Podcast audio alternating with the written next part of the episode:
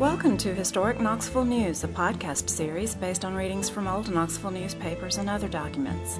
I'm Melissa Brenneman, Robbie Griffith is the reader, and Knox County historian Steve Cotham is our interpretive guide. In 1932, a group of nine men, including Harvey Broome and Carlos Campbell, hiked the full length of what was to be the Great Smoky Mountains National Park.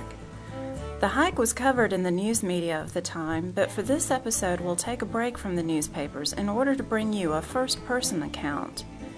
This reading is an abridgment of a chapter taken from a memoir by Carlos Campbell and used with the kind permission of the Campbell family. The Wilderness Hike, taken from Memories of Old Smoky by Carlos Campbell.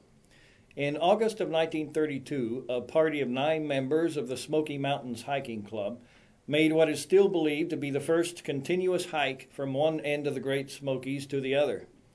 Up to 1932, very few hikers seriously considered traversing the entire main crest of the Great Smoky Mountains National Park in a single trip.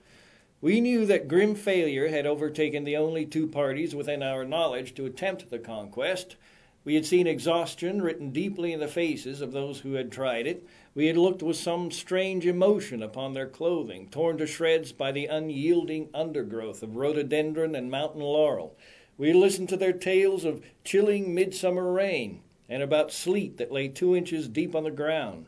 But for some reason, we were not dismayed. The challenge of those failures could not be ignored, but it made us more determined than ever to conquer the crest of the Smokies. We gave ourselves eight days in which to cover the 31 miles to Newfound Gap, 5,045 feet above sea level, and our announced destination.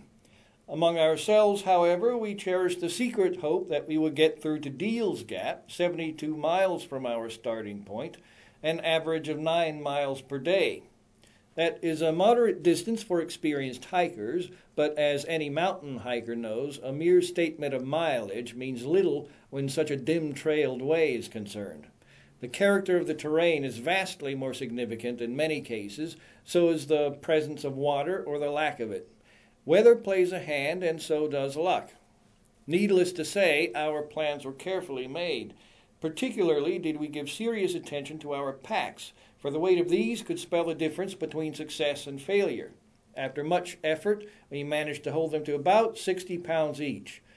Food and general equipment were apportioned equally as to weight and bulk, and so arranged that no one man would carry all of the bacon, another all of the dehydrated foods, and so on around. As a substitute for water, we included a quantity of canned goods because those who have fought their way along the crest of the Smokies know the difficulty of descending its slopes to find a supply of water. So, when we set out one Sunday morning in August, it was with the feeling that we were organized to succeed. Our fate then rested in the hands of the elements and upon our own pack burdened shoulders. Our send off was a memorable one. Other members of the club accompanied us as far as the first peak on our route as a tribute to our ambitions. Unfortunately, this honor nearly ruined us. Our escorts, without packs, set a fast pace that we attempted to follow, and as a result, after an hour of hiking, we began to lag behind. Finally, we found ourselves disposing of certain personal belongings to lighten our load. At one time, I was so completely whipped that I would have turned back, except for the fact that those ahead of me were depending upon food that was in my pack. There were others, too, who felt much the same. We made it, though, after a long session with a scorching afternoon sun, but we didn't feel much like conquerors. Yet, as we watched the evening shadows lengthen from our 5,025 foot perch, and as we looked at that 360 degree panorama, we felt well repaid for the day's ordeal. Give up the trip? Never. We were conquerors again. From White Rock, our route was to follow the Appalachian Trail, a continuous footway along the crest of the mountains from Maine to Georgia. The 72 miles of jagged state line crest through the Great Smokies is the roughest and highest portion of this 2,000 mile trail and was one of the few sections where much of the way was still in a wilderness condition. We spent that first night a mile short of the day's goal. However, we had breakfast at Low Gap Monday morning, filled our canteens and the canvas water bag, and started westward on a fairly good trail. But the trail did not serve us very far, and we soon were fighting our way laboriously through a maze of rhododendron and laurel, with a few sawbriars interspersed for good measure. Our packs were continually hanging on the underbrush, as was our clothing. We pushed on until darkness was only an hour away, hoping against hope for a suitable campsite. Apparently none existed, so we staked our tents in the wilderness, away from any water, away from comfort, and away from anything but rhododendron. To conserve our scant supply of water, we warmed canned foods before a fire so we would not have to use extra water for cooking. Then we turned in, but not before we had discussed plans for the next day. They were vague, for the country ahead was completely unknown to any of us. But one thing was certain we had to find water. This was causing us great concern.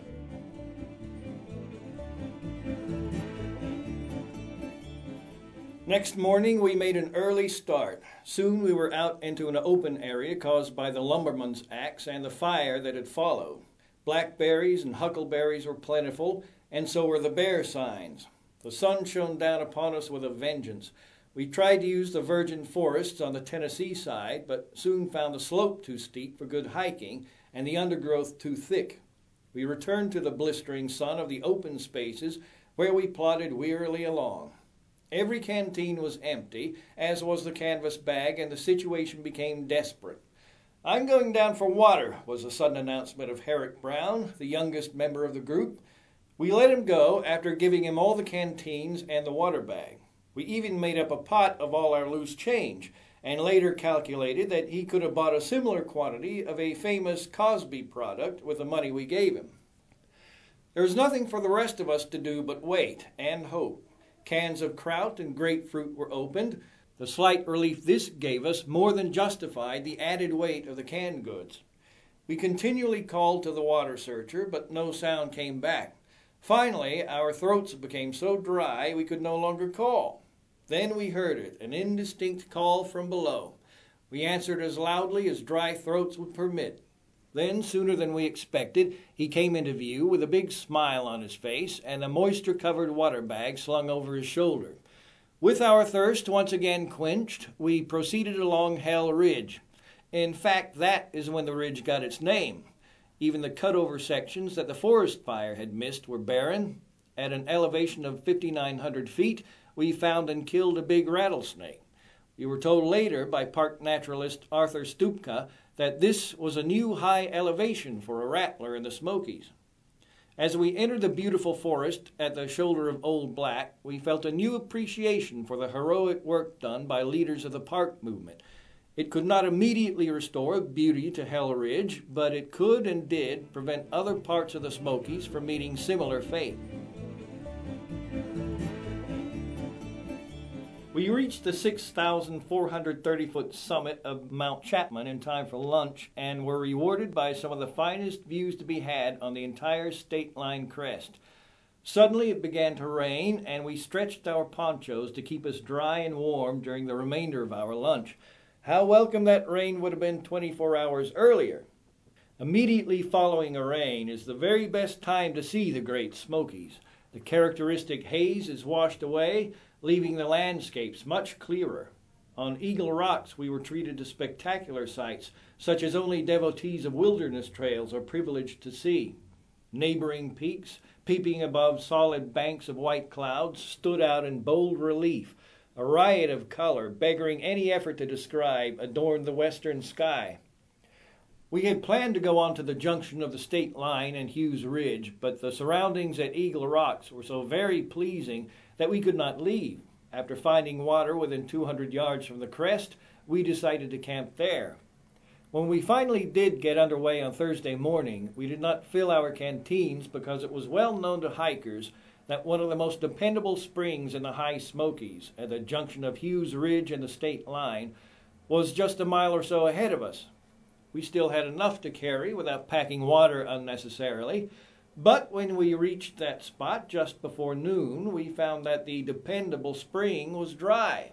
We had to go a mile farther down into North Carolina before we found water, After that experience, we took nothing for granted and always carried a good supply of water.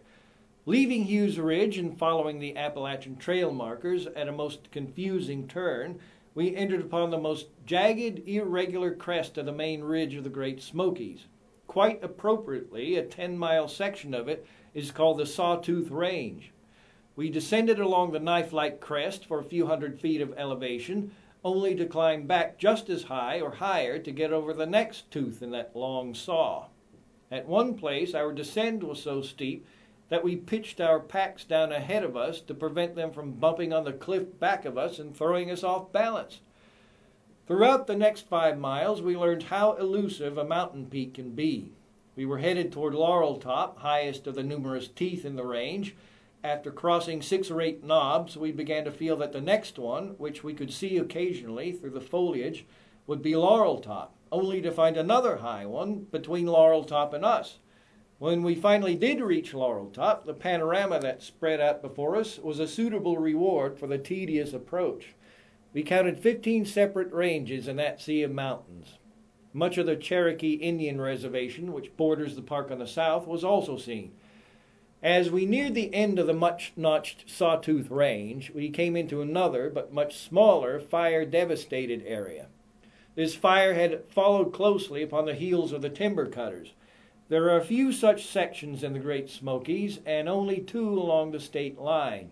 The highest point in this fire scald bears the quaint appellation Charlie's Bunion. The thrilling views it offers help make one almost forget the ugliness that was left by the fire. We picked Charlie's Bunion for our lunch site. With clouds hanging overhead to protect us from what otherwise would have been a scorching sun, the prospects for a pleasant rest were good. At least that's what we thought. But before we had finished digging into our packs for the food, there were significant rumblings coming from the Tennessee side. Quickly, the storm broke upon us in all its fury.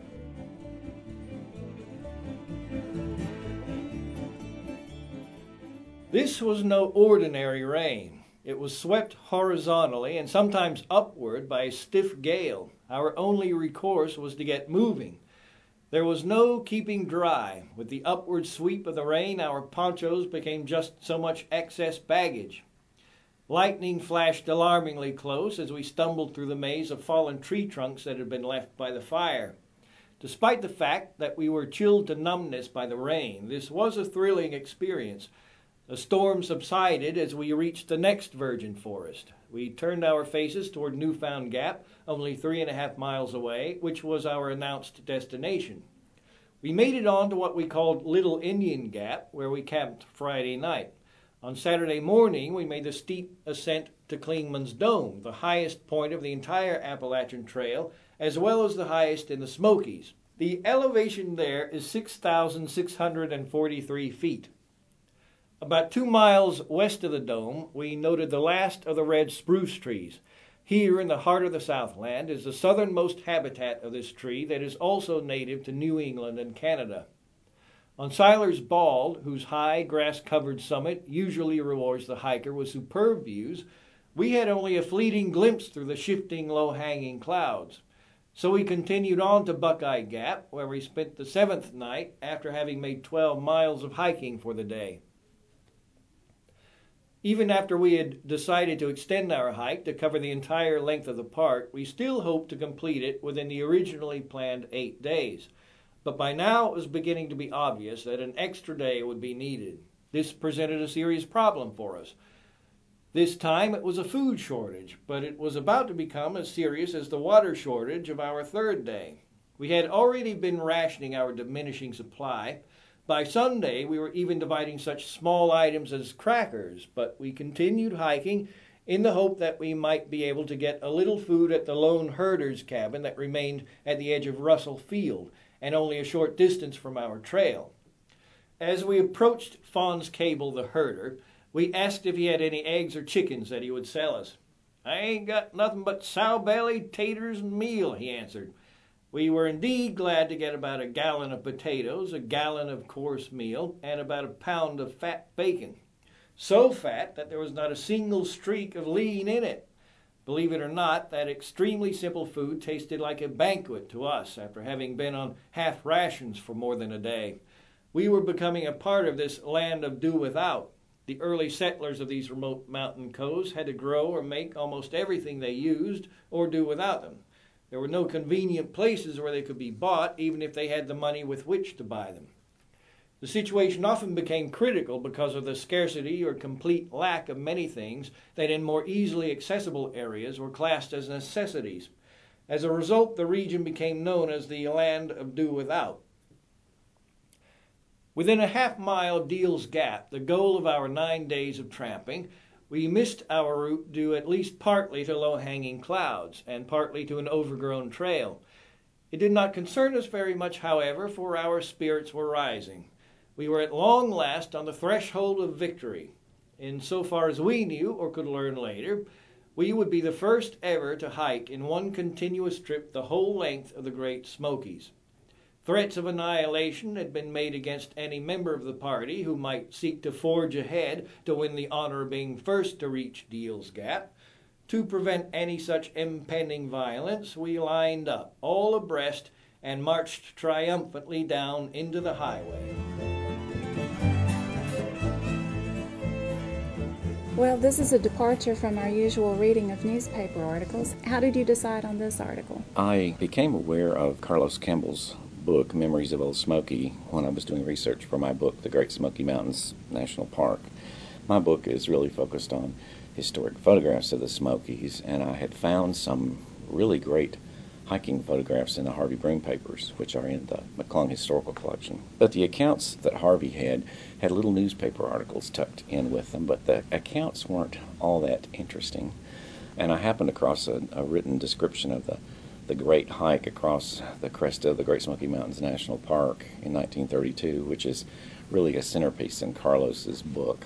He wrote this manuscript history back in, in his earlier years, but it was only published a few years ago, and I was very pleased that the family was happy that it would be a, a feature in our podcast. So I want to thank them for supporting that. Yes, that's great. But um, it was such a good account because you get so much detail the Smoky Mountain Hiking Club people who were who were very instrumental in supporting the creation of the park were using every instance they could to put the park in front of the public. And so they were taking photographs of hikes, they were publishing little articles about hikes in the Great Smoky Mountains so that they could keep that idea out there and some more people could see what the Smokies looked like. Because even in the early 1930s, most people had never really been into the Great Smoky Mountains, and only a small number of people outside of those people who lived in the park had ever ever seen what was going to be the park. Mm-hmm. It was really hard to get up there.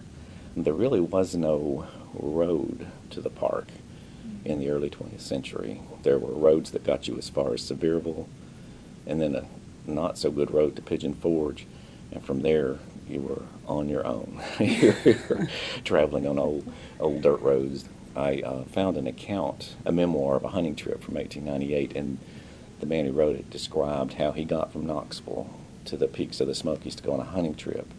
And it took him a day and a half to get up there of pretty much continuous travel, 18 hours of, of actual travel time. And he was traveling on wagons that were bouncing around on, sometimes the road would go into the river bed because there was really no place for a, a, road to go, and so they would go down the river, the Pigeon River, for a while, and then they go back up on the bank, and it was mm-hmm. a it was a really difficult trip. Yeah, I know that's hard even on foot, much less with the wheels. Mm-hmm, yeah. Uh, of course, the easy place to see the Great Smokies and the way that most people did who had been to the park were those people who were fortunate enough to be able to go to uh, the Appalachian Club or the Wonderland Hotel down in the Little River Lumber Company logging area down in the southern end of the park through Townsend. Elkmont was uh, started out as a little logging town for Little River Lumber Company, and uh, Townsend, Wilson Townsend, who was the lumberman, Little River Lumber Company, was a very shrewd businessman, and he decided that he could make a little resort out of it for hunting and fishing. And there was a train which was built primarily to carry the logs from the logging once they were cutting the boards back out to civilization. So uh, he was able to use the train, but uh, as more and more of the land around Elkmont was logged, there was no hunting and there was no fishing, but there were still mountains. So it became like a, a pleasant summer resort for more well to do folks to go spend anywhere from you know a week to three months in the hot summer weather up in the in the Smokies, and it was um, an interesting little village. Mostly Knoxville people were there, and they could travel by train. They had little uh, cabins. Some of them had servants, and some of them even ordered food from the, the luxury grocery store at the time, T.E. Burns and Company. They could call by telephone, have a an order of food from Burns put on the train, and then shipped up to them in the mountains. So it was a it's a very pleasant way to spend the summer. These hiking guys didn't have an idea about doing it that way. no. And then the Wonderland was another club, another little resort that was right next door that uh, increased the possibilities of getting up to the park. The train was called the, was the KS&E, the Knoxville, Sevierville, and Eastern, and the nickname for it was the Knoxville Slow and Easy because it was so slow. but you could go by train from Knoxville to Sevierville and then try to find your way up to the Smokies. Um, the first real road to Gatlinburg from Pigeon Forge was built in the 20s. Mm-hmm. So prior to that, when, when those Pi Phi ladies went up to, to try to start the crafts movement up there, they actually had to go on horseback. Mm-hmm. So it was a it was really remote. Most people had um, really never been to the Great Smoky Mountains and had never seen the mountains except from a distance. On a clear day, you can see the mountains from high points in Knoxville but most people had never been to the mountains. Jim Thompson and his brother Robin Thompson and uh, Bruce Leslie and a number of other people who were photographers, but particularly Jim, uh, were taking photographs on these trips, and they were using big, heavy professional camera equipment, which was glass plates and 75 pound cameras, and it took three or four people to carry if somebody was going to do photographs to carry all that camera equipment. Mm-hmm. And uh, but it was really Jim Thompson's photographs and the photographs of George Masa uh, in Asheville that were used to promote the park, so that people could see what was about to be destroyed by lumber, the lumber process, which was clear cutting the mountain basically, and then leaving the the, the debris, the, slash on the ground, and then that would catch fire when it dried out and burn. So you would have just a devastated area. Right. And that was what was really happening to large pieces of the Smokies. And the, the real struggle to create the park, there were really two parts to it. The, the bigger, harder part was to try to persuade the lumber companies who had huge tracts of land. There were nine principal lumber companies to try to persuade them to sell. And probably, and ironically, the Great Depression, which hit during the middle of this period, helped to persuade them that it was okay to sell and get out of the logging in the park. Although the logging actually continued all the way up until a few months before the park was dedicated in 1940. That was part of the agreement that they had to give into with a lot with a number of the companies was that the company could continue logging certain tracts of land. So Little River Lumber Company actually sent their last log out in July 1939, and President Roosevelt dedicated the park on Labor Day 1940. There really are two things I wish for people to know from the book I wrote, and one of them is that 67% of the park was logged before 1940. Mm-hmm. And so, what the CCC came in to do was to repair that damage. That one of the big things that they had to accomplish was to reforest the park and repair the streams and put fish back in the rivers because the silt had pretty much killed the, the trout and the fish. So, it was a huge job. The other thing I would like people to realize is that the enormous number of people that were moved out of the park, upwards of 4,000 people. And that was the really painful part because most of those people were in tight knit communities and didn't want to leave and were ultimately compelled to leave because the power of eminent domain ultimately was the some of the property owners got together, uh, some of the Cades Cove property owners, and filed a case that went all the way to the Tennessee Supreme Court and lost. So then they had to move. Mm-hmm. And there were some really crazy ideas floated around about what to do to develop the park. One of the things that kind of surprised me was how little idea the promoters of the park had as to what a national park would be.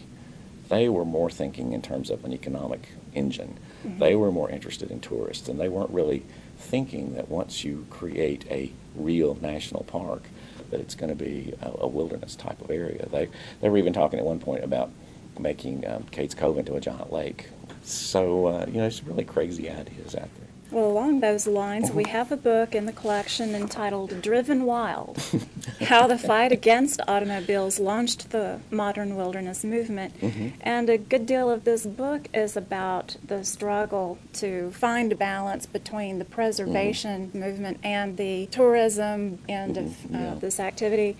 And uh, one of the players in this book is the uh, fellow Benton Mackay, who, MacKaye, yes. who wrote that article proposing the Appalachian Trail. Right. And he was a, a friend and colleague of, of Harvey Broome. Harvey, his real purpose in life, I think, became the wilderness movement. He was a founder of the Wilderness Society, which later became Sierra Club. He really fought to preserve the park uh, as, a, as a wilderness area and that uh, has always there's always been that tension there. The real tension in creating the park was between the lumber industry, which wanted the Great Smoky Mountains to be a national forest and not a park, and the people who really wanted a park for preservation. And of course, today, uh, the Great Smokies is recognized as an international biosphere uh, by the United Nations. It's one of those rare places on the planet where there's such a diversity of different forms of plant and animal life that it needs to be protected mm-hmm. and it is under all kinds of um, threats from air pollution and acid rain and, and the, just the, the building around the park, which is really nipping at the edges of the park right now. Yeah, more every year it seems. Yeah, yeah. Uh, at, at, the time the park was being created in the 20s and 30s, it would it would have been gone and and not very long at all. A couple of more decades the way it was being logged. And that was one thing the mountain people had reluctantly begun to realize. And, and, one of the things that I think maybe persuaded some of them that moving out might be better than staying because with the logging, all the animal life was pretty much going away, and the fish in the rivers, the creeks. Right. And uh, as that had continued, it would have wouldn't have been a very good place to be anymore. Right. I think.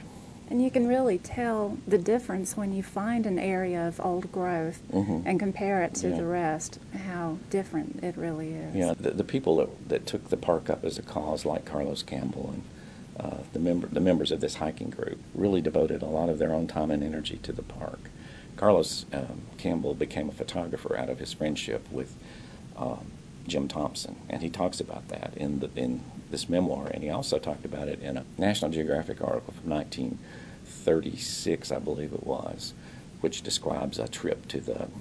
the I think it's the title is something like a trip to the top of the world, because this was the highest bunch of peaks in North America as a group in eastern North America, and most people weren't familiar with it, so it was an opportunity for Geographic to promote uh, the idea of the park as a, a, tourist destination, and the state of Tennessee was definitely all behind that, all about that, and so were the Knoxville people who had, promoted the park because they saw it as an economic engine. But Carlos Campbell talks in, the, in his book about watching Jim Thompson take a photograph and how many times he set the camera before he was happy with the way the shot looked. He he moved the camera. It was hard to move. It was you know, big and cumbersome, but he moved the camera I think it was five times before he finally got the shot the way he wanted it.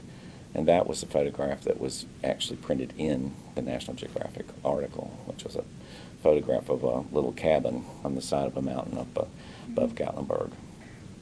I was reading this article by Benton MacKaye, mm-hmm. um, an Appalachian Trail a project in regional planning, and his idea for an Appalachian Trail is much broader than just preservation or tourism. It mm. almost sounded uh, utopian. People would just come and donate their leisure time to not just scouting, which was the word they were using for mm. roughing yeah. it, but also even farming and uh, some logging on a small scale, but yeah. he just wanted to see these little pockets of human activity along the Appalachian Trail that would be self-sustaining and cooperative. Yeah, he had he was a, an idealist and certainly a kind of utopian, but uh, he helped to create the trail and, and these these hikers in 1932 actually were hiking a part of the trail that had been taken across the top of the Smokies, and they did get press releases. Like I said, they were always looking for publicity and they've got little newspaper articles. And the pictures that are, I used in my book are actually new, are actually photographs that went with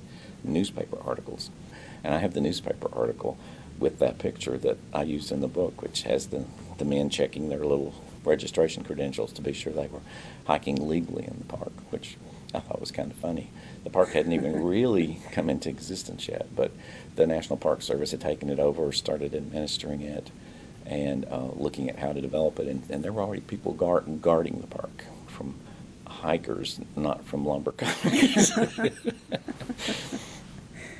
Did they also actually help to build the Appalachian Trail through the Smokies? They actually marked the the hiking club actually marked a lot of the trails uh, for the they, they, would decide you know what would be a good route for a hike, and then the CCC workers would actually come along and build a trail. But they would they'd explore, they would find the the route that they thought was good. They'd blaze the trail, and then the CCC workers would actually come back through and, and cut the, the trail and, and fix the the path for people to walk on.